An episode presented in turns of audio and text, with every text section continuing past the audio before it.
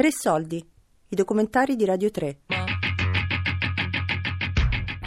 New York orizzontale di Francesca Berardi.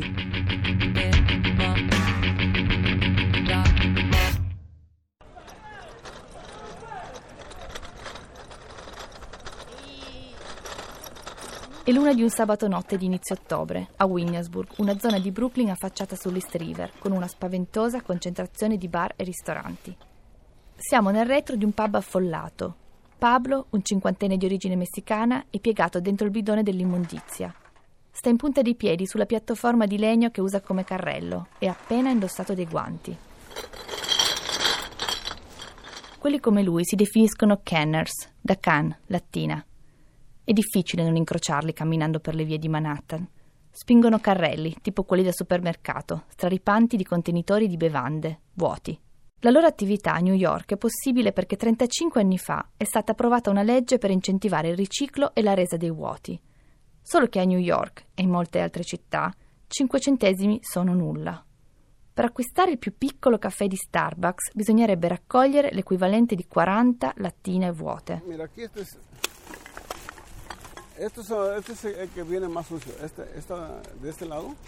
Este, este sitio es donde.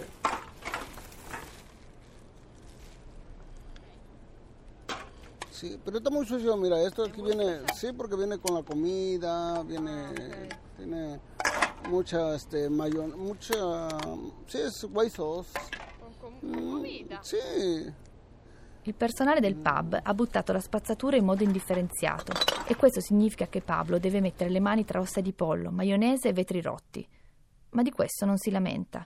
In passato anche lui ha lavorato in un ristorante e sa che nelle sere di punta il ritmo delle cucine non perdona. Yo te digo, porque como sé cómo se trabaja en el restaurante también, que trabajé yo, lo que uno quiere es sacar el trabajo rápido porque están, están pidiendo más cosas. ¿no? lo entiendes por qué hacen así. Sí, Da sei anni a questa parte, per Pablo, il lavoro da lavapiatti è un ricordo. Si è licenziato perché raccogliendo lattine e bottiglie vuote per le strade di New York con la compagna Violeta riesce a guadagnare più di 40.000 dollari l'anno. La cifra suona enorme, ma non lo è poi così tanto se si considera che Pablo e Violeta hanno sei figli, avuti anche da altri compagni, e che lavorano sette giorni su sette, in qualsiasi condizione climatica, dormendo cinque, massimo sei ore per giorno. Quel sabato notte di ottobre c'ero anch'io con loro. ¿tienes guantes? Sí, ¿verdad? Francesca, ¿tú tienes guantes? Eh, sí, lo tengo. Ok. Ho camminato con Pablo per ore per le strade di Williamsburg, raccogliendo le bottiglie di birra vuote davanti ai bar dove in altre occasioni le ho ordinate al bancone. ¿Cuántos, ¿Cuántas bolsas había aquí? Dos, ¿verdad? Mm. Verso l'una, terminato il giro dei bar, Pablo ed io abbiamo di nuovo raggiunto Violeta. Abbiamo ammassato sul carrello anche le borse riempite da lei e ci siamo diretti verso la loro automobile, parcheggiata vicino al fiume.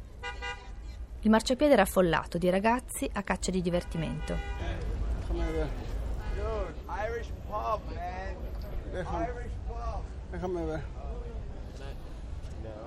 Pablo e Violeta non si lamentavano del volume della loro voce o dei movimenti sgraziati, fino a quando uno dei ragazzi ha fatto pipì contro un bidone, a pochi centimetri da dove Violeta stava raccogliendo una lattina, come se lei fosse invisibile. Pablo ha avuto un moto di fastidio.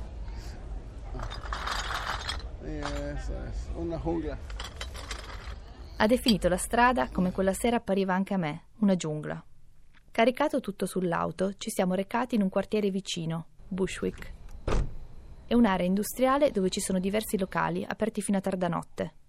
Dopo una pausa di caffè con lece e pan dulce, alle due di notte abbiamo ripreso la raccolta. Tre ore dopo, Pablo e Violetta stavano ancora smistando la spazzatura di un club, rovistando tra sacchi che tremavano al passaggio di ratti rapidissimi. Impalato davanti a loro c'era un buttafuori che non ha mai alzato gli occhi dal cellulare. Io ero esausta e mi sono seduta sul sedile anteriore dell'auto. Nell'arco di pochi istanti mi sono addormentata. Quando ho riaperto gli occhi, poco dopo, il sole stava sorgendo. La voce di Pablo mi avvertiva che ci trovavamo di fianco a una stazione della metropolitana.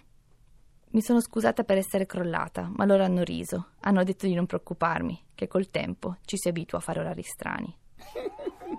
Ho vissuto a New York sette anni, lavorando come giornalista. Ho abitato in quattro case diverse, da Harlem a Brooklyn, in ogni quartiere, ad ogni ora del giorno e della notte, in ogni stagione. Ho visto i Kenners che lavoravano instancabili, in silenzio. Ero incuriosita dalle tecniche che adottano per mantenere compatto e in equilibrio il loro raccolto. Alcuni usano corde, tipo quelle da montagna, per legare le buste, altri le portano attaccate agli estremi di bastoni di legno, in bilico sulle spalle, alla maniera dei contadini nelle campagne cinesi. Se si osservano bene i carrelli, spesso si notano piccole modifiche, come le ruote più grandi e forti. Pablo ha cambiato le sue tre volte.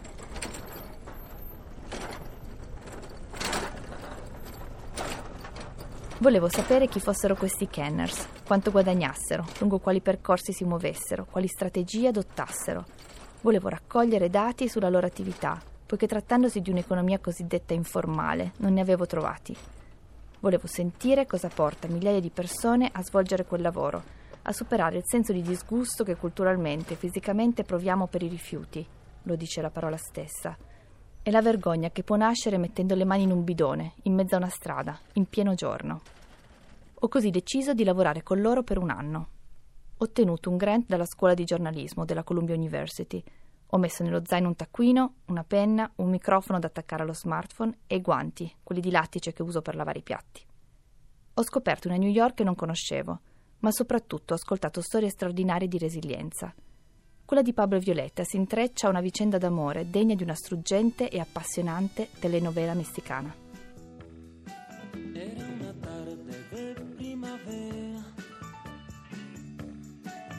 Era l'estate del 1987 in un piccolo villaggio dello stato di Puebla, in Messico.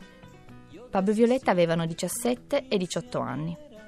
Una sera, una festa in piazza, i loro sguardi si sono incrociati per la prima volta. Pablo si è avvicinato e le ha chiesto di ballare. Toda la noche nos pasamos bailando, solamente los dos.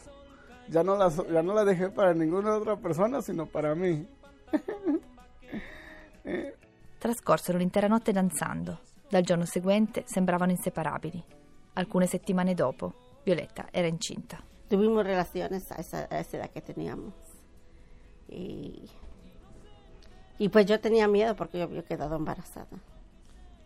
¿Y qué le digo a mis papás? ¿Y cómo van a reaccionar? ¿Y cómo es? Mm. Y una tarde que lo vi, él le dije qué es lo que estaba pasando. Y como que vi como que no, no, como que no estaba, no, como convencido. Y así lo dejé, yo no le volví a tocar ese tema, no le dije nada. Ah. Quando Violetta comunicò la notizia a Pablo, lui reagì in modo confuso, tiepidamente. Violetta si sentiva impaurita per quello che l'aspettava e su pressione della famiglia, che si vergognava per la gravidanza inaspettata, si trasferì a vivere a casa di una zia, in un villaggio vicino. Nove mesi dopo, con una neonata tra le braccia, tornò al suo paese, in cerca di Pablo. Pero cuando llegué al pueblo me dijeron, no, él ya se casó. Oh, tan rápido que no espero nada. uh-huh. Appena arrivata, le dissero che Pablo si era sposato da poco e se n'era andato con la moglie. Violeta sentì di non avere scelta. Trovò anche lei un altro uomo in tempi rapidi e si sposò. L'anno successivo decisero di migrare a New York, lasciando la bambina alle cure della zia.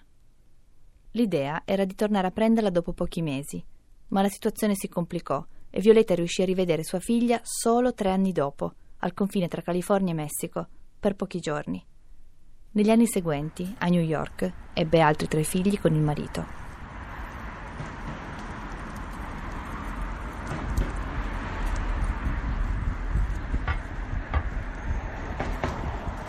Flash forward. Era una fredda mattina nell'autunno del 2010, in una trafficata strada di Brooklyn. Pablo stava camminando in fretta, con le mani in tasca, per recarsi al lavoro in una pizzeria gestita da una famiglia di albanesi. All'improvviso è apparsa davanti ai suoi occhi una donna, una figura familiare impegnata a raccogliere spazzatura ai bordi del marciapiede. Io la vi dico, es ella, pero ¿cómo? Porque yo me quedé así con esa, esa pensando, digo yo, haciendo este trabajo, haciendo, juntando esto, ¿por qué? ¿Por qué tiene que hacer esto? Pues sí, tiene marido. Eh... Era Violeta. non c'era dubbio. Le si avvicinò e anche lei lo riconobbe. Iniziarono a parlare e decisero di pranzare insieme uno dei giorni seguenti. Pablo le disse che la relazione con la moglie stava andando molto male e lo stesso valeva per Violeta, con suo marito. Trascorso un anno e Pablo e Violeta erano di nuovo insieme. Da quel giorno sono inseparabili. Dicono per davvero questa volta. Eso es lo que tengo una, una mujer maravillosa.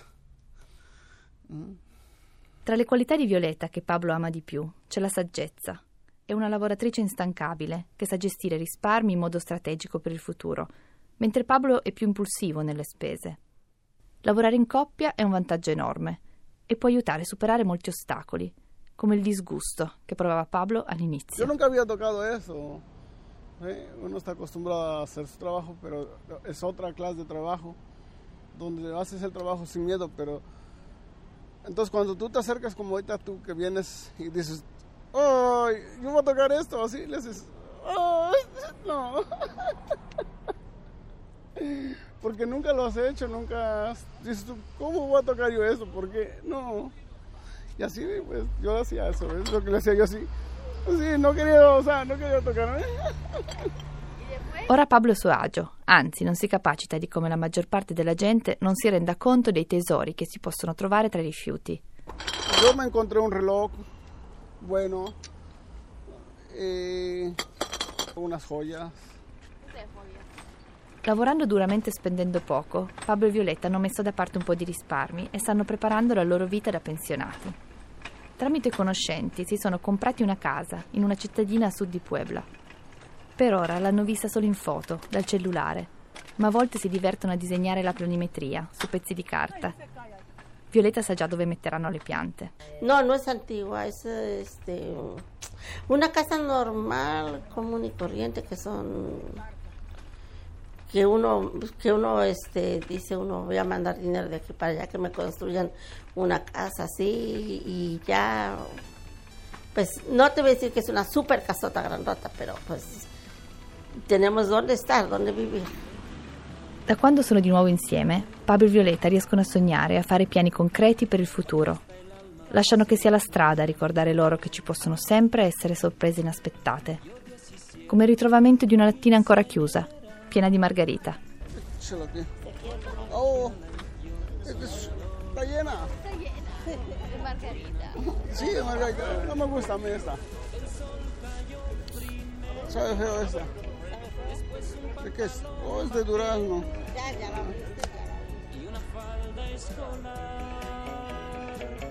y las mariposas volaban